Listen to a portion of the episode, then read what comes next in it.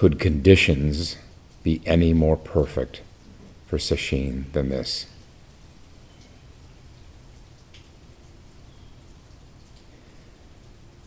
We designed this large, spacious zendo specifically for Sesshin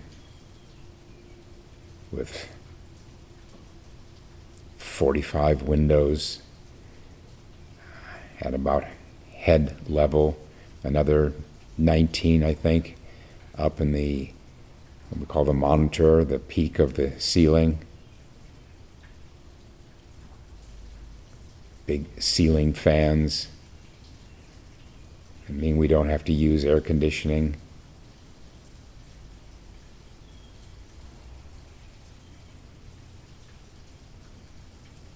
To be able, at least in in the warmer months to be able to hear the sounds, the birds, the insects, the, the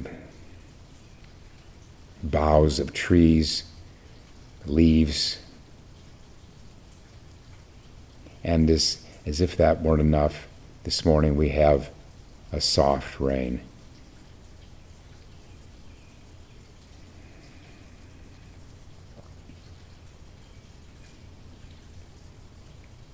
This, this place where we stand is surely the pure lotus land.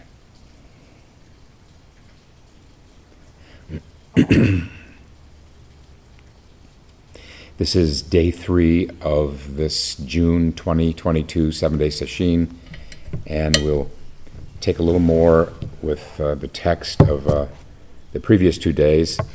The book is called Zen Letters. It's the teachings of Chinese Zen master Yuan Wu, who lived in the 11th and 12th centuries.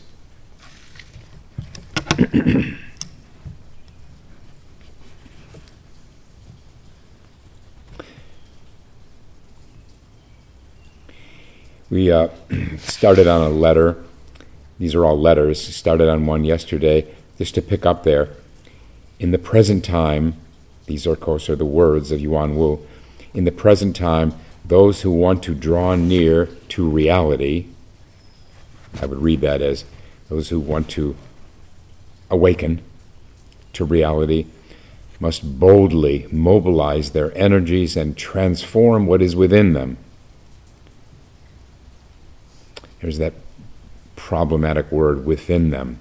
It's hard to hear that and not think that it's inside but not outside. No such distinction with this reality as the translator renders it is just this. This. Not inside, outside. Uh, the, the master, or at least the translator, uh, chooses within, the word within, uh, because so many people think it's without, it's outside us. Just outside us. But he continues You must not cling to wrong knowledge and wrong views. There's that word views again. We talked about it uh, yesterday, the day before. You must not cling to wrong views. Or here are the big ones. Uh, ideas of what is good, what's bad, what's right, what's wrong, what is success or failure, this and that, views on the way things should be, the way people should be, and the most troublesome one the idea of oneself as fundamentally deluded, as not already innately enlightened.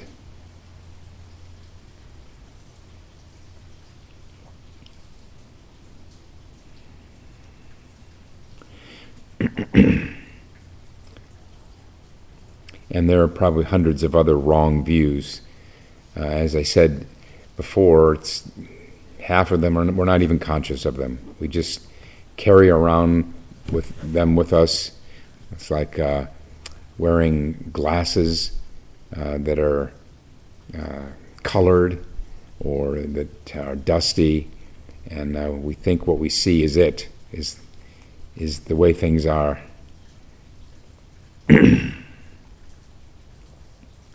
he says you must not mix poison into your food. I think again, referring to wrong views, wrong knowledge.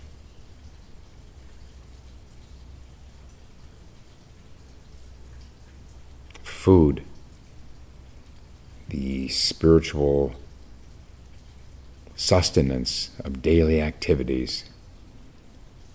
Don't contaminate those activities with these ideas in the mind. You must be uniformly pure and true and clean and wondrously illuminated to step directly into the scenery of the fundamental ground and reach the peaceful and secure stage of great liberation.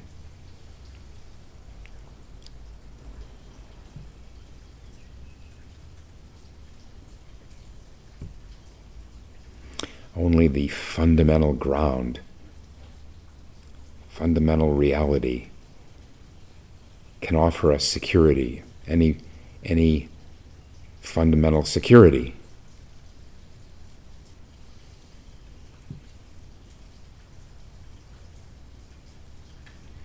Someone, someone came up with the uh, uh, comparison of meditation as it's like uh, jumping out of a plane without a parachute. The good news is that there's no ground.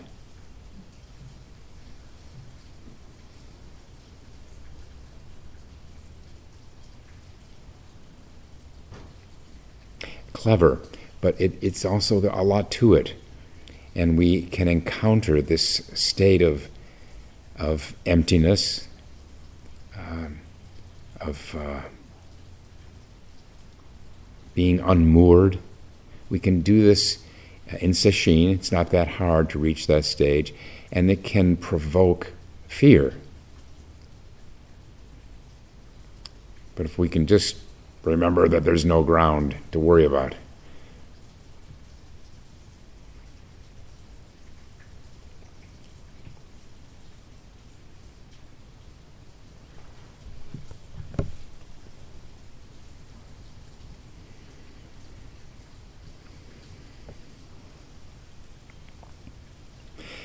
Then you stand aloof and alone, so that wind cannot blow in and water cannot wet you.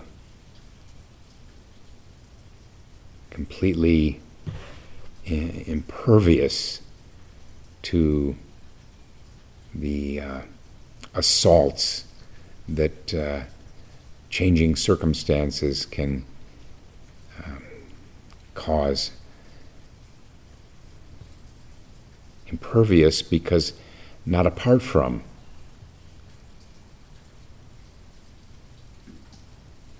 He used that phrase, water cannot wet you. He commented on that earlier in Sesshin. Wind cannot blow in.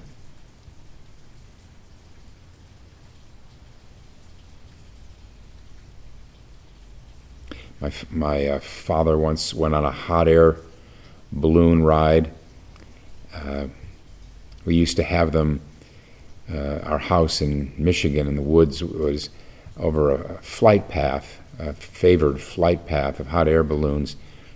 Uh, and uh, after running out and uh, talking with them, they're, they're very low, uh, talking with the, the riders in the balloon, he finally, for his 60th birthday, he got a, a gift from our mother of uh, ride in that hot air balloon. And when I saw him, uh, not long afterward, I said, Well, how was it, Dad?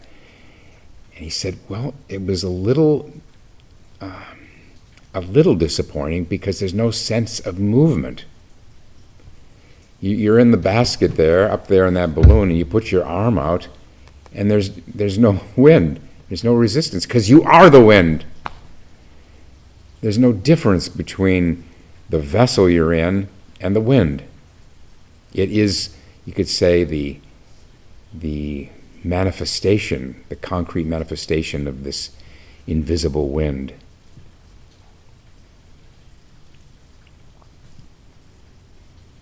And this is how we can develop through Zen practice is uh, by becoming the change, coming into accord with the flux of changing circumstances and conditions rather than resisting them, moving along with them as it may be appropriate to do so, uh, then they're not a threat.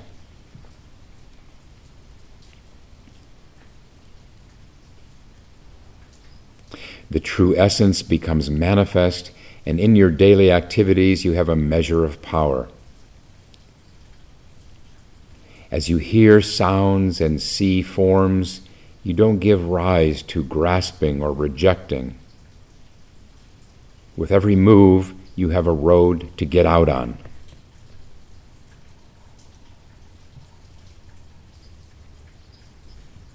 Uh, don't give rise to grasping or rejecting. That's another. Yesterday I mentioned uh, the traditional eight winds of that can impact us uh, in terms of uh, uh, desire and aversion, fame and disrepute, and and so forth. Well, there's another pair of, of winds: grasping or rejecting.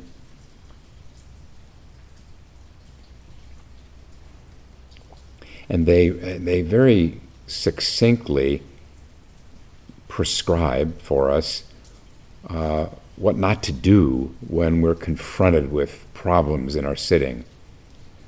We want to neither, let's say, uh, well, thoughts. let's take a common example. Thoughts.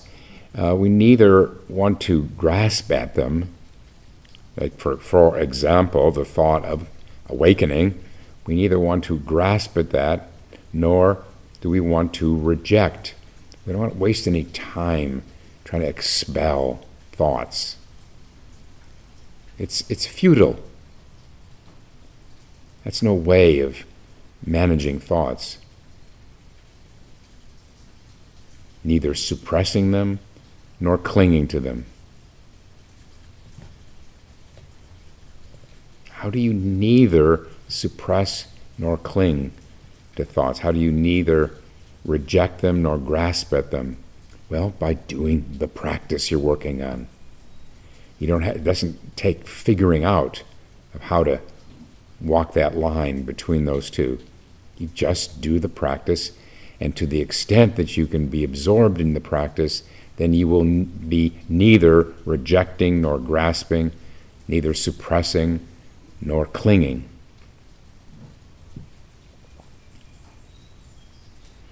And that's what he means by with every move you have a road to get out on, a road of, uh, well, non clinging, uh, detachment, not getting caught in the story, the content of those thoughts.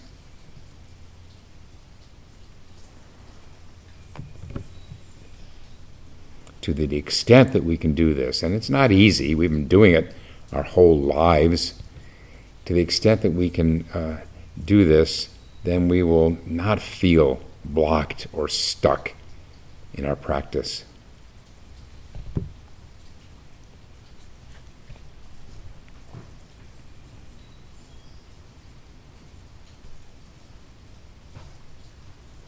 He begins the next letter by quoting the great Zhao Zhou, Joshu. I don't like to hear the word Buddha. And then Yuan Wu comments Tell me, why was he like this? Was it because Buddha means omniscient person that he didn't want to hear the word? Clearly, this was not the reason. Since it wasn't this, then why didn't he want to hear the word? If you are a clear eyed person, then you'll grasp it as soon as you hear of this. Let me ask you, what does it really mean? Try to divulge what you think about this so I can see.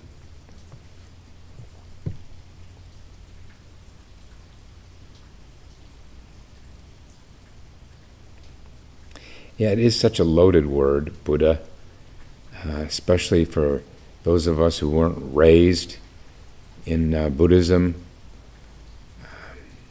It seems so foreign. Uh, I think many Westerners have, it's just chock full of associations, ideas, biases well, that's one reason uh, that one might not want to hear the word.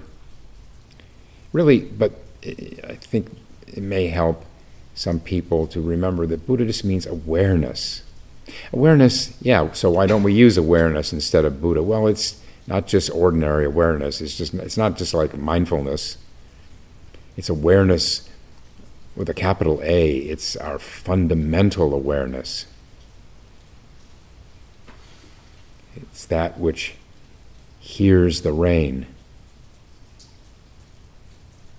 that which feels the breeze, that which thinks and is aware of thinking.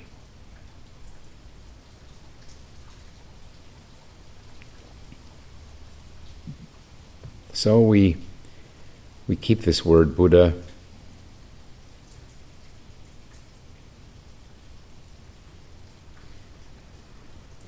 The other one that makes me wince is enlightenment or awakening. There are a lot of Zen centers where the word, those words, enlightenment, awakening, are, are almost like dirty words. Uh, wow, as soon as you say the word enlightenment, then you're dividing what is indivisible, you're implying that there is anything other than enlightenment, uh, since the very moment we were born, there is only enlightenment, and that's true.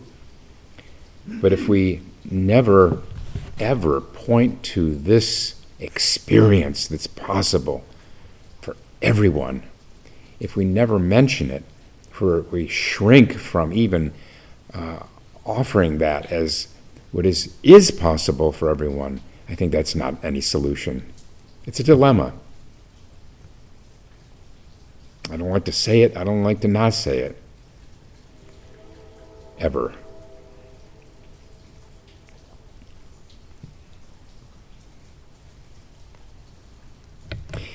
The Three Pillars of Zen has uh, some nine or ten enlightenment accounts, and for those who uh, shrink from the whole idea of an experience called awakening, enlightenment, uh, they find fault with the book because of these very vivid accounts of awakening. But so many hundreds, so many thousands of people have taken up practice after reading of those accounts.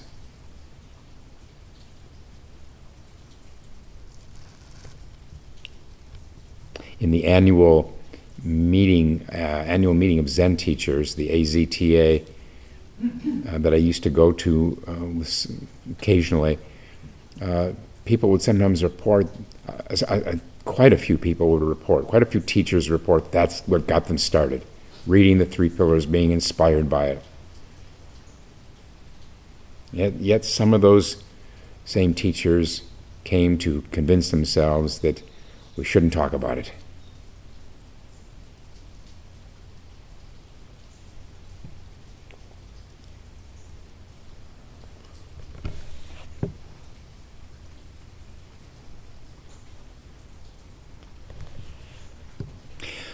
He continues When Lu Tzu saw a monk coming, he would face the wall.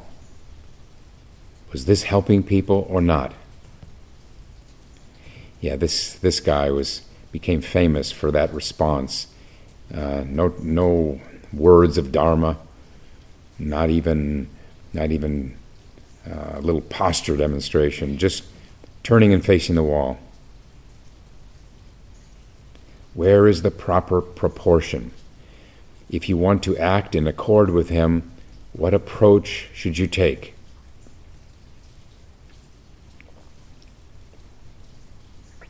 Yeah, he was, he was demonstrating this practice, facing the wall, inviting the monk to do just that.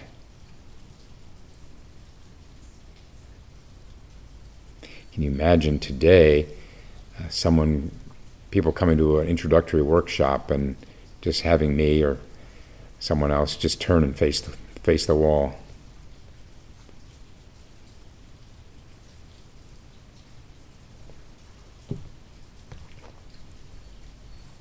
This uh, Lu probably just for reasons of his own, he just didn't want to complicate things with words. Didn't want to risk um, cluttering the minds of the monks with words, but it just go right to the the essence of it all.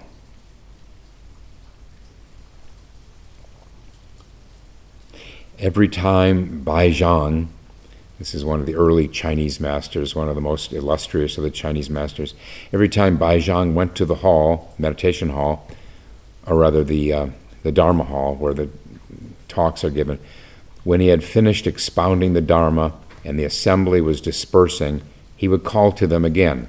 When they turned around, he would say, What is it?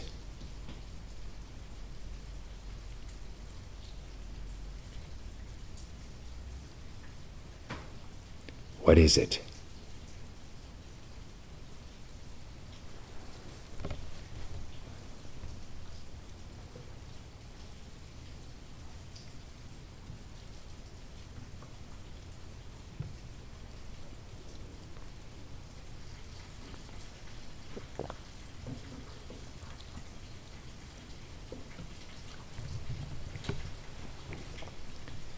Not what's the rain, but what is hearing the rain?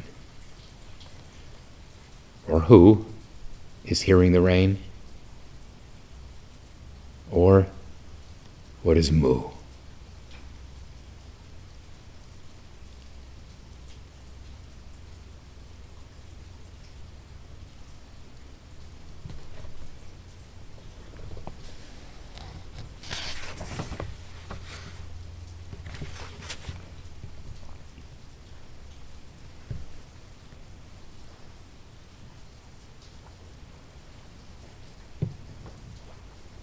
Next letter.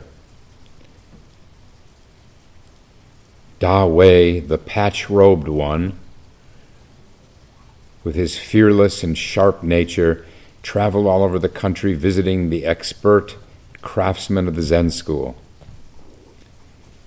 The former prime minister and Zen master Zhang Wujin came to know of him and respected him deeply as a vessel of the teaching. Prime minister and Zen master, Wu Jin. Since Da Hui had an extraordinary spirit, he was not content to follow small understanding, that is, a small kensho. After demonstrating his sincerity, he became one of my associates.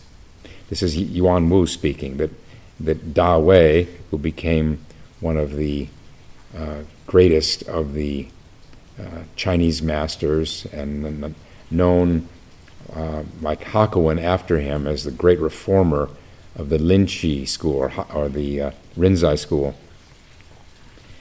He's saying, Yuan Wu was saying that after Da Hui had demonstrated his sincerity, he became one of my associates uh, who may be some kind of assistant teacher.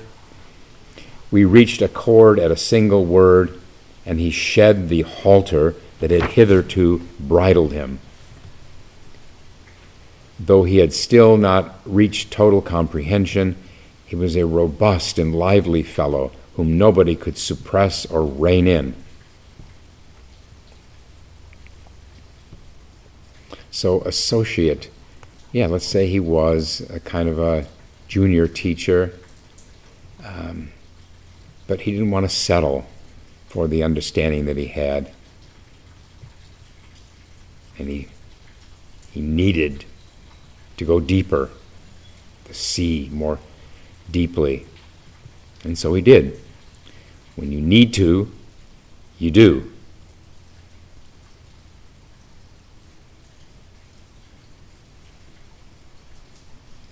When we trace back where this came from, after all, it was due to Master Wu Jin inspiring him. So let's get this clear. So Yuan Wu became sort of the teacher, the elder brother of Da Hui, and Da Hui had already um, drawn this uh, Wu, Wu Jin, the prime minister, uh, to him. So I think what Yuan Wu is saying here is that uh, that Da Hui was inspired by his disciple Wu Jin. And, and let us appreciate that uh, teachers can be inspired by students. It's a two way street.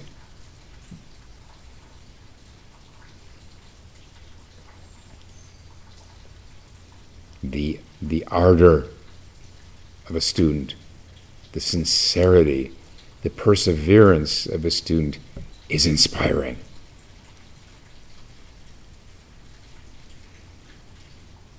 To the teacher.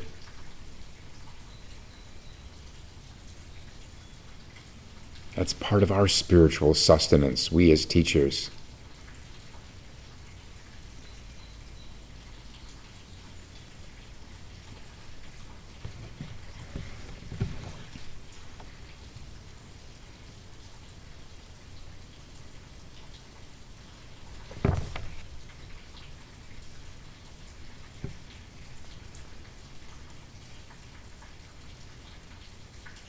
And then the, the, the letter continues, Yuan Wu's letter.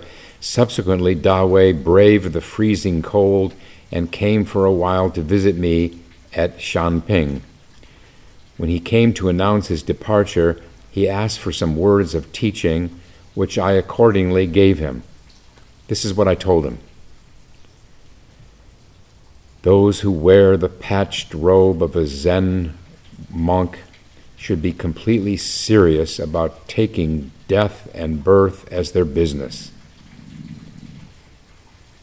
You should work to melt away the obstructions caused by conditioned knowledge and views and interpretive understanding and penetrate through to a realization of the great causal condition communicated and bequeathed by the Buddhas and ancestral teachers. Don't covet name and fame. Step back and turn to reality until your practical understanding and virtue are fully actualized.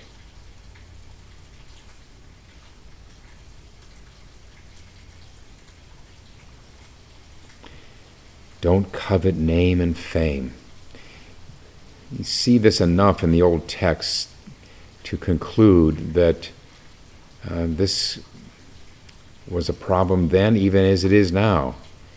Teachers who, uh, for whom uh, fame, reputation was uh, too much of a preoccupation for them.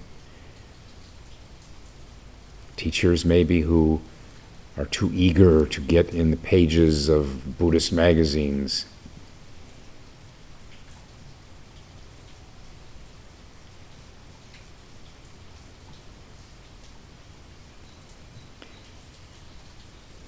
step back and turn to reality.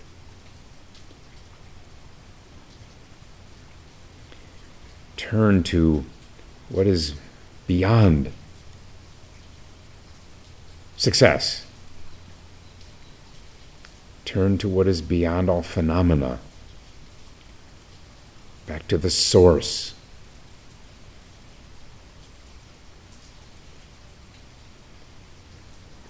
And this isn't good advice just for teachers,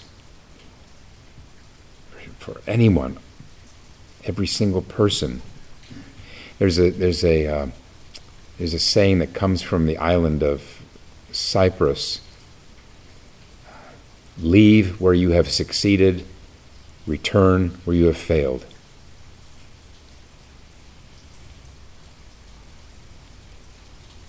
Excellent advice at every stage of the path. Excellent advice in Sesshin. We find that some insight has come to us of any kind, any kind of insight, to let it go. Don't befoul it by thinking about it. Move on. Because there's nothing there to hold on to except thoughts. Why would we ever want to hold on to thoughts about some experience we've had?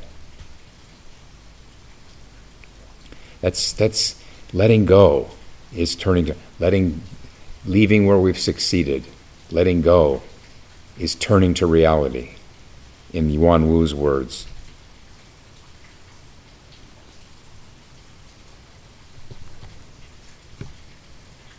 Return where, where you have failed. You know, we're always, always uh, failing to a degree until supreme, perfect enlightenment. We have, we have further to go. There are shadows yet left that have to be seen through.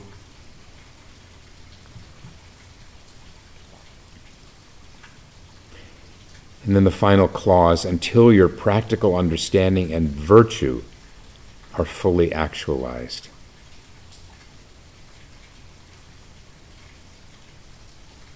Enlightenment experiences aren't enough unless they are, are reveal themselves through upright conduct, virtue, not causing harm to others in our in our words or our deeds.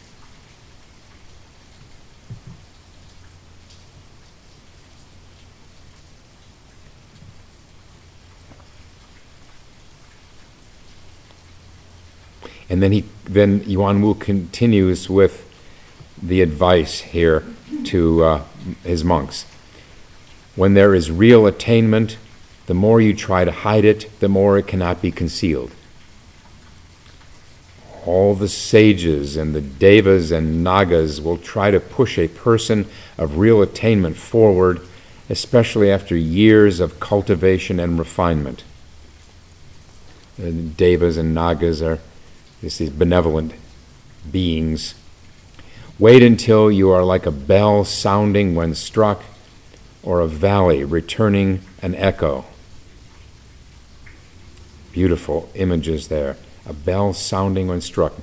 No self, no agenda.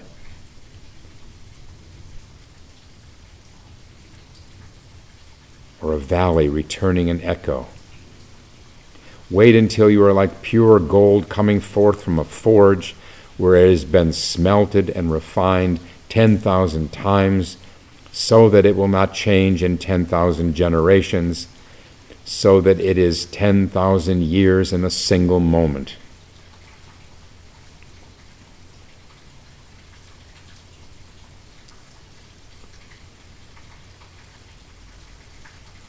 It is fully realize the timeless, what is beyond time.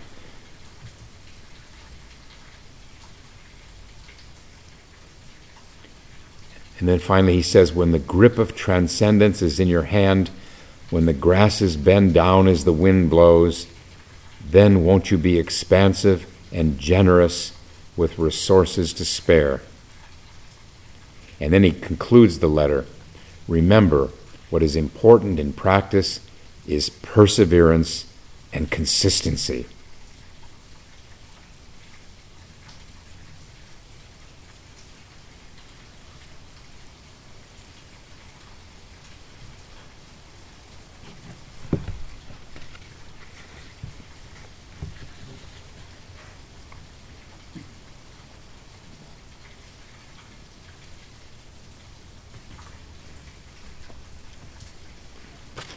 And then one uh, final bit in the letter by even speaking a phrase to you, I have already doused you with dirty water. This is what I was referring to earlier about uh, a teacher, the, the dilemma of a teacher in using words. It would be even worse for me to put a twinkle in my eye and raise my eyebrow to you, or rap on the meditation seat, or hold up a whisk, or demand, What is this? As for shouting and hitting, it's obvious that this is just a pile of bones on level ground.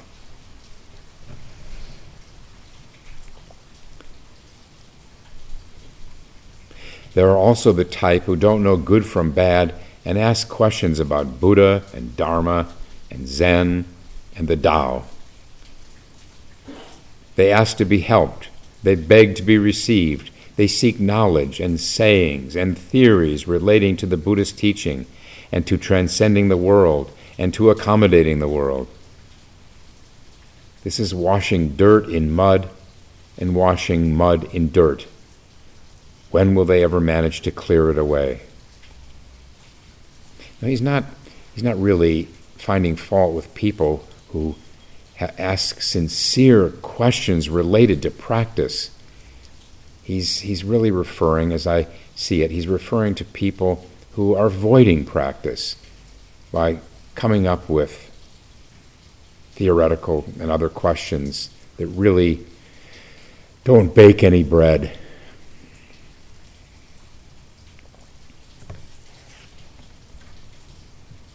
That's why in, in Doksan uh, we try to uh, adhere to uh, a pretty um, limited range of, of, of, questions, especially in Sesshin with so many people, uh, to keep it to practice, not dogma, not, not doctrine. There's a place for that, but it's not in this great effort we call Sesshin.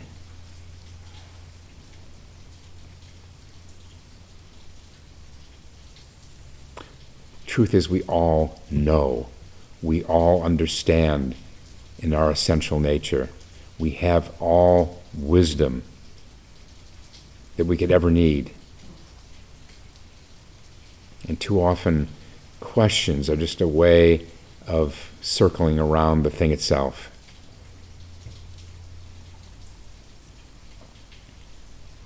Some people hear this kind of talk and jump to conclusions, claiming, I understand. Fundamentally, there is nothing to Buddhism. It's there in everybody.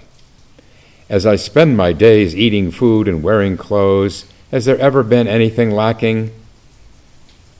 Then they settle down in the realm of unconcerned ordinariness, far from realizing that nothing like this has ever been part of the real practice of Buddhism. Yeah, this is uh, this is this is uh, very much like Buji Zen. This is mentioned in the Three Pillars of Zen. Buji Zen, I think the, the, the, the it means um, those who say, okay, we're already Buddhas, we're all already in our fundamental nature, uh, fully enlightened. So, what's there to do?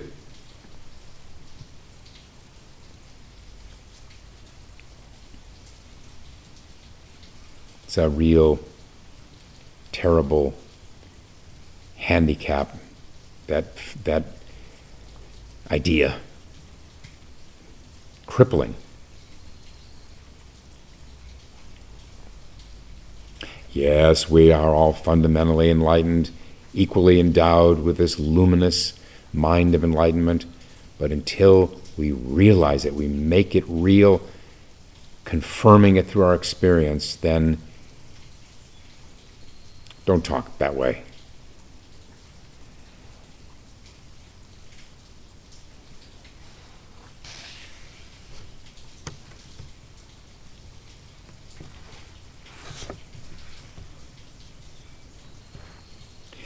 Leaving behind all leakages. Leakages is a, a term for um, uh, refer to just uh, basically thoughts, thoughts, errant thoughts, thoughts that take us away from the direct experience.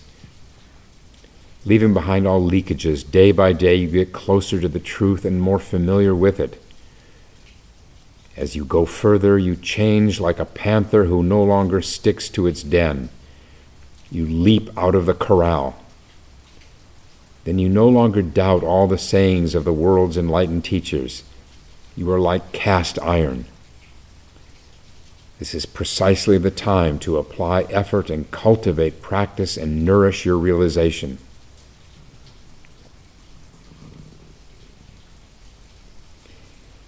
You change like a panther who no longer sticks to its den. You break out of this self imposed idea of oneself. After that, you can kindle the inexhaustible lamp and travel the unobstructed path. You relinquish your body and your life to rescue living beings, liberate living beings. You enable them to come out of their cages and eliminate their attachments and bonds. He's talking here about a great teacher. You cure them of the diseases of being attached to being enlightened, so that having emerged from the deep pit of liberation, they can become uncontrived, unencumbered, joyfully alive people of the path. The deep pit of liberation just means uh, still clinging to the idea of having attained something that one didn't already have from the very beginning. When you yourself have crossed over, you must not abandon the carrying out of your bodhisattva vows. You must be mindful of liberating all beings and steadfastly endure the attendant hardship and toil in order to serve as a boat on the ocean of all knowledge. Only then will you have some accord with the path. And then he finishes with uh, advice for those who uh, might become attached to some opening, some experience they've had. Don't be a brittle pillar or a feeble lamp. Don't bat around your little clean ball of inner mystical experience. You may have understood for yourself, but what good does it do for others? Perfect segue to the four vows. We'll stop now.